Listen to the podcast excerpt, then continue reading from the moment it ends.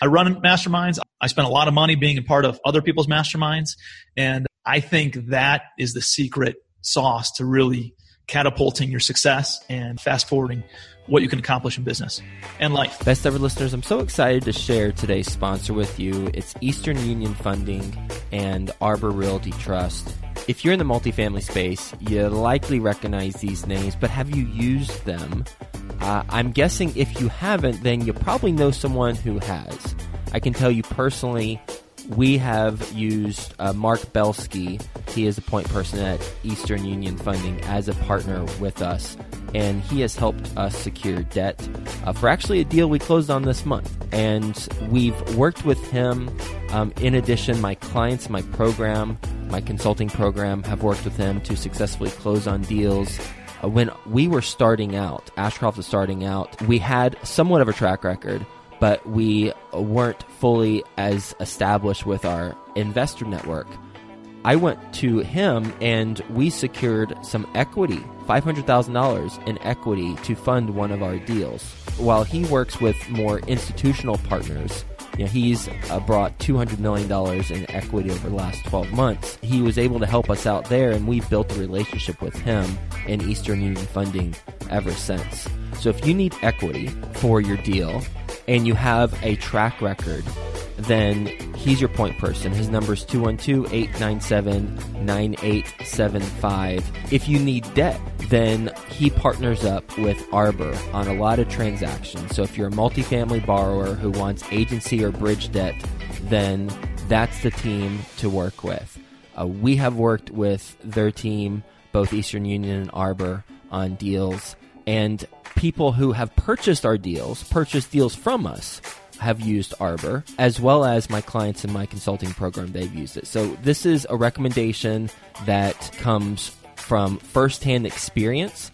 And the last thing I'll say about uh, working with Mark Belsky at Eastern Union is that if you need a loan guarantor, but don't have that track record quite yet, then Mark can look at what you've the deal you've got, and assuming it checks out, he can make introductions to people he knows as potential loan guarantors for your deal. So, debt, equity, and potentially loan guarantors. Uh, all you need, well, you need to find a deal, obviously. Um, but besides that, you know, the other main components of the deal they can help you out with. So talk to Mark Belsky. His email is mbelsky at easterneq.com. And his phone number, 212-897-9875. Best ever listeners, how you doing? Welcome to the best real estate investing advice ever show. I'm Joe Fairless. This is the world's longest running daily real estate investing podcast. We only talk about the best advice ever. We don't get into any of that fluffy stuff with us today. Tim Bratz. How you doing, Tim? Doing great, Joe. Appreciate you having me, brother. Yeah, my pleasure. Nice to have you on the show. A little bit about Tim. He buys, develops, and holds apartment buildings, vacation rentals, and other commercial real estate. He bought an investment property with his credit card at 23 and nine years later has a portfolio value of over 90 million buckaroos based in Cleveland, Ohio. So, with that being said, Tim, you want to give the best ever listeners a little bit more about your background and your current focus? Well, thanks again for having me here. Excited to be on the show, and you're doing an awesome job providing a lot of content and value for people. So, appreciate everything you do. My background, I'm from Cleveland, Ohio originally, and was going through college when the market was booming, 03 to 07. And uh, people said, if you want to make money, get involved in real estate. And that's what motivated a 21, 22 year old kid back then. And I decided to get involved. So my brother was living in New York at the time. I ended up moving out there after college. And I was a commercial leasing agent for a small boutique firm in Manhattan and brokered a deal on a 400 square foot retail space in the Greenwich Village area. And for 400 square feet, the tenant was paying $10,000 a month, 4% escalation over 12 years. And I'm doing the math on this thing. And it was the first deal I ever brokered. And I'm like, this dude's going to collect almost $2 million over the next 12 years for something he did one point in time. And that doesn't include the other seven retail spaces and 15 stories of apartments above it. Mm-hmm. So, man, I'm on the wrong side of the coin. I need to be owning real estate instead of brokering this stuff. So I ended up leaving New York, moved down to Charleston, South Carolina, just on a whim and uh, didn't have a lot of capital or access to capital, but I was resourceful. Have you ever heard the Tony Robbins saying resourcefulness is the ultimate resource? Doesn't matter if you don't have the time or the money or the knowledge. If you're resourceful, you can figure it out. So I was able to figure it out. I called up my credit card company, asked them for a big increase on my credit card, and they didn't give it to me, but they did give me fifteen thousand dollars. I asked for a hundred, and they said no, and got them to give me fifteen G's, and I bought the cheapest house on the entire MLS in 2009 nine years ago this month and uh, fix it all up. Didn't know what I was doing. I'm, I'm YouTubing stuff, trying to figure out how to change out carpet and fixtures. And I'm doing all the painting myself, landscaping, and ended up turning it around, selling it because I created flyers, and handed them out to all the neighbors, held an open house, sold it to one of the neighbors, and made about $14,000 net income in 75 days. And I'm That's a, huge. I'm a punk 23 year old kid in the worst housing market in 80 years and making money. So you do it again, then you start meeting people with some money who have capital, but they don't have the time. And man, I partnered up with some people who I gave 50 to 70% of the deal to. Probably my first 200, 250 deals that I did. But I realized as a young kid, I needed to build up that resume. I needed to get some deals under my belt. So kept doing it. And eventually those partnerships kind of withered away. They, we went our separate ways. And I've been doing my own thing for the past 36 months now. And man, I've been just in acquisition mode and buying and building apartments and townhouse developments in Ohio, South Carolina, Georgia, Texas, and uh, I own a couple vacation rentals in Florida too. So a little over 1,300 units with another probably two 250 under contract right now. So hoping to be at like 1,800 2,000 by the end of the year. Wow, what a story! And we will unpack that. That's for sure. I'm, I'm I try to go quick, man. Yeah, I'm, I'm looking forward to it. It's good to get high level, and we'll go into the weeds a little bit the 1,300 units that you have now, I believe, if I was following correctly, that you do not have partners in those deals. Is that accurate? I have some joint venture partners on my stuff that's out of town. Okay. And then I don't traditionally syndicate the way most traditional syndicators put together, where they're giving up 70, 80% of the equity. I keep over 90% of the equity for myself and the joint venture partners, and I pay kind of a debt equity hybrid to my private lenders that they really like it leaves a little bit more equity in it for me and a joint venture partner, and we can kind of focus on our unique abilities that way. So any stuff that I have out of state, yeah, I, I have a joint venture partner who's got some equity in the deal, and, and that's the only way that they're compensated is based on the performance of the property. Mm-hmm. And then as a kicker to my investors, I always give them a little bit of equity long term in the deal too. Mm-hmm. With the joint venture partners and the deals that are out of state, it sounds like their role is solely to provide some capital, or do they have other responsibilities? No, my stuff down in Georgia, I have a joint venture operator. So he's somebody who knows construction, can find some smoking deals down there and oversee the renovations, oversee the value add process on these things and deal with the contractors. And then if shit hits a fan, he can step in and handle like the ongoing management long term. And he's putting his eyes on the property, just making sure that it's run properly once it is stabilized too. So it's a way that I've been able to grow my business without having to take on more overhead and more staff. You know, I think mm-hmm. a lot of us that start out as solo entrepreneurs, we get into it because we like the idea of doing the business. And then all of a sudden you start hiring people, you realize the value in human capital but then you also realize all the headaches in having staff and employees and, and having to deal with human resources. And so I've gone through that and built one of the largest property management companies, residential property management companies in Cleveland. You know, so I had a bunch of staff there and then some staff in my, my investment company.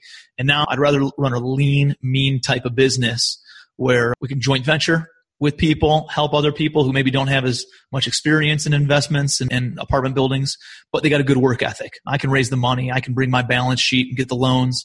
I can mentor and coach through the whole process. And it's a way that I can do more deals.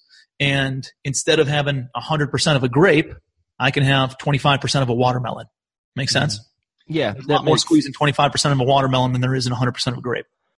I imagine the challenge that you've come across with that approach is making sure that all the projects that you're working on, the partners are doing their share of what was agreed upon and just making sure there are checks and balances. So, how do you navigate that? I have obviously run across issues with that in the past, and it's all about expectation setting. So, the way that we do it is because I'm raising the capital, we're bringing my own money, and I'm signing on the loans.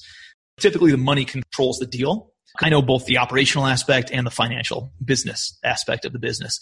So typically I'm able to control the deal. It's my attorney putting all the paperwork together. It's my mortgage broker getting the financing. It's my insurance agent ensuring that all that's taken care of. And then my staff here in Cleveland, I have a COO. I have a director of acquisitions. I have a director of project management and I have a director of asset management. So that's my entire investment team now. And my acquisitions guys underwriting the deals, making sure they meet our buying criteria. And then when it's time to go through the project management phase, my project manager is working with our local joint venture partner, ensuring that they know what the full scope of work is. They're getting quotes. We're sharing a lot of our national suppliers and vendors and contractors. So they're handling all that stuff. And then he's checking on them on a regular basis, making sure everything's on budget, everything's on time. And you can manage this stuff as long as you have the right KPIs in place, key performance indicators. So with a two minute phone call every single morning, you can say, Hey, where are we on budget? Where are we on time frame? What does the occupancy look like? All that stuff can all be done in a couple minute phone call and numbers don't lie. So we're able to know what the expectations are, set very clear expectations, and our joint venture partners earn more equity as the project progresses. So the way the operating agreement's drafted, maybe they start out with 5% equity, and as they get further and further along, they earn more equity in the deal, and, and we do it that way. So that way there's no sour feelings or anything like that that come in from somebody not doing their job or us having to step in and kick the table and be like, what the hell's going on here? and then get into a lawsuit or anything like that. So that's typically what we do. And then my asset management director, he's constantly just reviewing statements, checking on the owner portals for all of our properties. And we run the property management remotely through our property management company up here in Cleveland. So we might have an on site person to handle open houses and showings and make sure the, the place is clean and the grass is cut and there's no trash or litter anywhere. But we can handle everything else remotely. That's a cool thing about being able to have internet and phone. We can market the properties remotely. We can take rental applications remotely. We can screen tenants remotely. We can sign leases remotely. We can collect all rents remotely. All bills are paid remotely. And that entire process of maintenance is all done remotely. They can call into the 800 line. So we have a good management software and a good team and process in place where a majority of kind of the business aspect, things that maybe most operators aren't really that good at, we can take all that off their plate. And then the local operator can just focus on, again, their unique ability, which is maybe managing the property or managing the contractors and finding good deals. With the joint venture partners that earn more equity as the project progresses, can you elaborate on the mechanics for how that works? Yes, there's a lot of moving parts in commercial real estate. So somebody needs to find the deal Somebody needs to put up all the money for earnest money, due diligence, the loan application. That's worth something. Somebody needs to go through the whole due diligence process and underwrite the entire deal. Somebody needs to get the loan. Somebody needs to raise all the private capital for it, all the equity. Then once we close on the property, somebody needs to oversee the contractors and the value add. That could be a couple months. That could be two years, depending on how heavy of a lift of a renovation it is. Somebody then has to handle the ongoing management. If I'm stepping in and working with a newbie. There's a cost of me mentoring and, and a time spent on that. Like that's worth something to the deal too. So I'm pretty a la carte with a lot of my joint venture partners and whatever they need me for, I'll come in for. If they don't need me, then I don't need to be a part of that and I can take a little bit less equity. So we split it up in a way that if I'm taking a lot of the financial risk, then I control the LLC the operating entity. And then as they prove themselves and as we get the property stabilized and then we get it refinanced and put maybe some non-recourse debt in place and I get all my money back and my investors get all their money back, then there's a lot less risk in it than for me. And we have a stabilized asset with non-recourse loan in place. So then I don't need as much equity and we can keep on growing the joint venture operators equity. So it's a cool way that uh, we've been able to kind of, again, grow without growing internally, but still be able to grow our influence in our portfolio. You mentioned earlier that in the past you've had some issues with partners. Can you give a specific example of one thing that happened? Yeah, partnerships are tough. I run some masterminds and just do some local stuff with business owners. And usually one of the biggest struggles is partnerships or somebody not pulling their weight and just kind of leeching from the partnership. I mean, hey, partnerships are tough enough when things are going good and then obviously they go bad and hey, God forbid they go really good and then then there's even more problems because money can make people ugly. So the first one that comes to mind is I had a, a joint venture partner who put up a lot of cash. They had a successful business. They put up some how, cash. How much cash? About 1.3 million dollars. Okay. Over the course of about 18 months in different projects. And over the course of about 36 months, I turned that into about three, three and a half million dollars worth of property. And just kept on rolling up, buy an eight unit, get a 14 unit flip that one over, get a 23 unit, turn it into a 31 unit. And then we got to a point where we were going to go buy a hundred unit apartment complex in a B plus, A minus kind of an area. We got it for a song. And it was the point where now it's time to go get financing. And everything checked out on me. I had good credit, not a lot of assets at the time, but most of it was in this partnership was what my net worth was. And when they underwrote my business partner, he had some issues, got in some trouble when he was in his 20s and he was 40 something at the time. So about 15 years prior, he got caught taking drugs over the Canadian American border. And because of it, he had all these money laundering charges and income tax liens and property tax liens. And there's no chance he would ever get financing. So that was never disclosed to me. I didn't realize that that was the case. And now all of a sudden I'm responsible for bringing the money, getting the financing, getting the loans, and then doing all the work as well. And it changed the balance of who was responsible for what and who should be compensated for what. And it kind of got into a pissing match where he thought he was still entitled to 67, 70% that he was getting. I thought I was entitled to more than 33% if I was going to take on that additional risk and 100% of the liability on that and we just couldn't come to agreement. So we had to liquidate about 200 some units, right around there. Wow. You liquidated the units and then you did not go through with the transaction with someone else? Man, yeah, lost it. And I think it would be probably worth double today. And this was early 2016, late 2015 mm-hmm. that happened. So it was just shy of 36 months ago. Do you have any earnest money that was non-refundable that you lost or anything? Uh, like we had hundred thousand dollars of earnest money. It was refundable, but here's the thing: when you have hundred thousand dollars of earnest money up, and you've gone through the due diligence period, even though you're able to take that money back off the table and say, "Hey, listen, we can't move forward." Sometimes the seller puts you in a headlock. Now they know that they got your nuts in a vice and they can kind of dictate things. So when I went back to the seller and said, "Hey, listen, we can't move forward on this. We can't get this loan," the seller's like, "Well, you know, I spent some time with my assistant on this, and they spent uh, quite a bit of time getting all the due diligence together for you. And, and I had to pay my accountant to pull some of the records, and my attorney had to review this, and I had some costs. And of that hundred thousand dollars, I think I'm entitled to twenty thousand dollars of it. So I'm like, what? Are you out of your friggin' mind? And we went back and forth. I got so pissed that I just put my attorney in charge of it. I'm like, dude, just get me as much of it back as you can because I was then going through the partnership dissolution. Oh, yeah. And uh, he ended up getting me ninety-eight thousand dollars back, but they still kept two grand. And that's the risk you take when you're putting up the earnest money. Wow. You are fighting battles on multiple Yeah, and it's stressful. Sometimes you can't see outside of that situation. That was a pretty dark, difficult period of my life where I don't know what I'm going to do. All my equity is in this deal. These guys might try to burn me and this and that. And all my net worth is in these projects. I guess I was like 29, 30 at the time. I had, my wife was pregnant with our first kid, you know, like we're going through all this stuff and I'm trying to figure out like what's the next step, what you know, where am I going in life? And real stressful. Sometimes you can't see outside the box that you're in when you're in some of those tough situations. But fortunately I had some good mentors that kind of walked me through it, who had been through that. And that's one of the big values in being in part of masterminds and hanging out in groups of successful entrepreneurs, people who've been there and been through these kinds of situations. They're able to take an objective look at what's going on in your situation. Say, hey man, I know you already know what you need to do, but here's me validating it by telling you what I did in that situation, what got me out of it, and really helped out being part of a mastermind of, of some people who kind of guided me through that process. What mastermind was it that you were part of during this process that helped you out?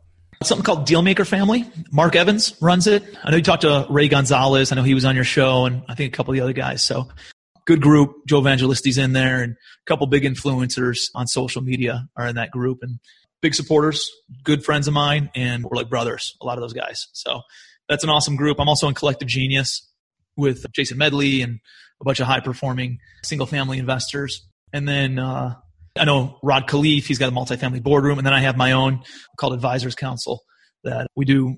It's me, Lee Kearney, and Francis Ablola, Dolmar Cross, and a couple other people that we do some high level stuff as well. So I run masterminds. I spend a lot of money being a part of other people's masterminds. And I think that is the secret sauce to really catapulting your success and fast forwarding what you can accomplish in business and life. You mentioned you spend a lot of money in masterminds. Over the course of 12 months, how much will you invest in a mastermind across the board in all of them? Not including the travel I probably spent about seventy-five thousand dollars. So if you include the travel and airlines and all that other stuff, you're probably looking at 85, 90, almost hundred grand. Mm-hmm. And how do you determine the ROI for that investment of about hundred thousand dollars? Well, I remember my first mastermind that I joined, which was the Dealmaker family with Mark Evans. I was a solo entrepreneur and they gave me two pieces of advice in that. And one was to join the mastermind and two was to hire an assistant and get all the small stuff off my plate. And although I knew I needed an assistant, when you're a solo entrepreneur, you have no idea what that looks like. How do I pay them? What do I pay them? How do I give them tasks, responsibilities? How do I make sure they're doing those jobs? What happens if it doesn't work out? All these fears that set in. And it kind of just walked me through it. Hey, instead of paying somebody, it's not $30,000 that you're risking here. You're risking $2,500 a month. So if it doesn't work in 30 days, then you fire the person and it was a $2,500 learning opportunity versus a $30,000. So just by tweaking my thoughts a little bit like that, I made that hire and then I did a deal with actually Mark and a couple other guys and uh, I made $300,000 just in deals that I did with people in that mastermind that first 10 months that I was involved in it. So that was an easy ROI. I spent $30,000 on that mastermind. I got a, a 10 times return on investment from it. So a lot of times it's deal flow. Sometimes it's raising private money. Sometimes it's not even quantifiable. I went to one event and the guy was talking about relationships and dating your wife and setting priorities and having a marriage centric household versus a child centric household. And that changed a lot for me and my wife in our marriage and it's gotten a lot better and you can't quantify that. So there's other things that maybe don't have the metrics that you could measure, but have made significant impacts, not only in business, but in life. Hmm. I love that phrase, dating your wife. My wife's pregnant right now. She's due in a couple months. We have a baby girl. So the having a marriage centric versus a kid centric, I don't quite comprehend yet, but I'm sure I'm yeah, sure I'm I will. And, about, and, I got a three year old and a one year old, and I know you got a couple little ones. So well, I got one. yeah, it's really yeah. tough in this phase, but you got to do it. You got to date your wife. You got to take her out and still court her and get her flowers and do fun stuff and not forget that you guys were together before the kids came along and just recycling my thought process on that has made a big impact on our marriage and our family and our household. And because I show up more in marriage, she shows up more too, and allows me to then be more successful in business because now I'm not stressed out about what's happening up at home, you know? Mm-hmm. Yep, makes complete sense. I'm jumping around from something you said earlier, and then I'll ask you the money question I ask everyone. But on the KPI call, you said you could have a two minute call where you go over the budget, the time frame, the occupancy. What are some other things that you or your team member goes over on that call? It's usually the occupancy rate, what the unit turn time frame looks like, how long is it taking for us to turn units. Standard, people say, hey, listen, we want to turn a unit in a week, or we want to turn a unit in 30 days, or whatever that looks like. Me, I set such a high bar that that's unacceptable to me. My goal in owning my rental property is to have 100% of the rent paid 365 days a year. Like, hey, Tim, how the hell would you accomplish that? What about tenants moving out, tenants moving in? Our leasing starts 90 days in advance. We'll go and contact the tenant 90 days prior to their lease renewal and say, Hey, Mrs. Jones, you plan on sticking around? We'd love to sign a new lease for another 12 months with you. Oh, you know what? I'm moving to California. My son's having a daughter in a few months and I need to go out there and spend some time and I want to be by the grandkids. Hey, sounds great. I know your lease is up at the end of October. I'll tell you what, do you mind if we just come through and just take some notes on some improvements that we want to make to the unit for once you do leave? Yeah, yeah, no problem. Great. We're going to send a property manager through next week. So we're having this conversation and then we go in, we take notes on everything that needs to be turned. We're ordering the supplies 60 days out.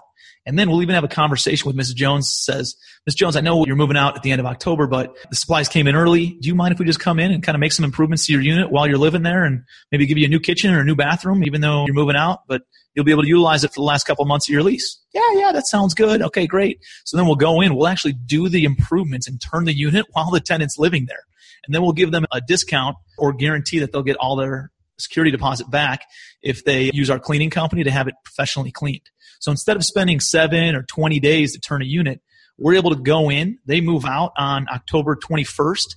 We're able to go in and turn the unit in literally a couple hours. We walk through, do the checklist. Maybe there's some punch list items, and we're marketing the unit the whole time. So we have a waiting list of tenants. So that way we can move somebody in on October 21st. And Mrs. Jones paid till October 31st. She doesn't expect any of that money back, and we can double dip on rent for 10 days. So we actually collected rent 375 days of that year. So that's the expectation that I set with my team. And if they fall from that a little bit, that's okay because we're still at 100% occupancy. So doing things like that and making sure that how many lease renewals do we have coming up? How many people have you contacted? Asking about those kinds of KPIs. What percentage has been paid out to the contractors versus what percentage of work has been done? And looking at that, we have timelines that are quantifiable on the front end for every line item on the scope of work for doing these renovations. So we're looking at a lot of those things. I don't try not to overcomplicate it, but there's usually two to four KPIs per individual that we're looking at that'll give us a good indication of are we growing or are we dying? Are we ripening or are we rotting? I'm glad I asked that question. What is your best real estate investing advice ever? I would say join a mastermind. What took me nine years to do, I think if you join a mastermind, you surround yourself with the right people. Now you're going to have to pay. I pay $35,000 for one mastermind, another $30,000 for another mastermind, another $20,000 for another one, 1500 for another one. So I guess I'm closer to like 90,000. So yeah, I'm definitely over $100,000 a year. I don't think you need to join that many. I think you join one and uh, soak it up, create a lot of relationships. It's tough being an entrepreneur. Sometimes it can be lonely and you can't have high level conversations. Or when you're talking in dollars and decimals, some people get offended by that that you grew up with. It's different hanging out with people with a common past versus hanging out with people with a common future. It's kind of tough to think that way because these are people that you love, that you grew up with. But the reality is life's a train ride and some people are only on for a couple of stops and they're not meant to be on for the entire train ride as much as you love them and as much you want to support them. Sometimes they're just going in a different direction and have a different destination than you. So it's surround yourself with people with a common future, not just a common past. And I think doing a mastermind that has a significant investment kind of weeds out some of the lower mindsets and thinkers out there. So I think you can really fast track success if you get involved in a mastermind. We're going to do a lightning round. You ready for the best ever lightning round? All right, brother, let's do it. All right, let's do it. First, quick word from our best ever partners. Do you need debt for your deal, equity for your deal, or maybe a loan guarantor to help you get qualified for the financing? Talk to Mark Belsky. His number is 212 897 9875. That's 212 897 9875. His email is m B E L S K Y at easterneq.com. Are you looking to get started in multifamily investing or looking to grow your portfolio? Nathan Tabor has created an online course that is slammed with incredibly useful and practical information. Check it out at apartments.nathantabor.com. Best ever book you've read recently? 12 Pillars. Best ever deal you've done? Uh, I just took down 730 unit portfolio in Georgia and I'm all into it for 24 million. It'll appraise for around almost 45 million, probably 43 million dollars when it's all said and done. What's a mistake you've made on a transaction? Paying the contractor, letting the contractor get ahead of the money. Best ever way you like to give back? I bought a suite for the Cavs conference finals this past season because I'm in Cleveland and put something on Facebook and I said, "Hey, who's a family that deserves to go to this Cavs suite?"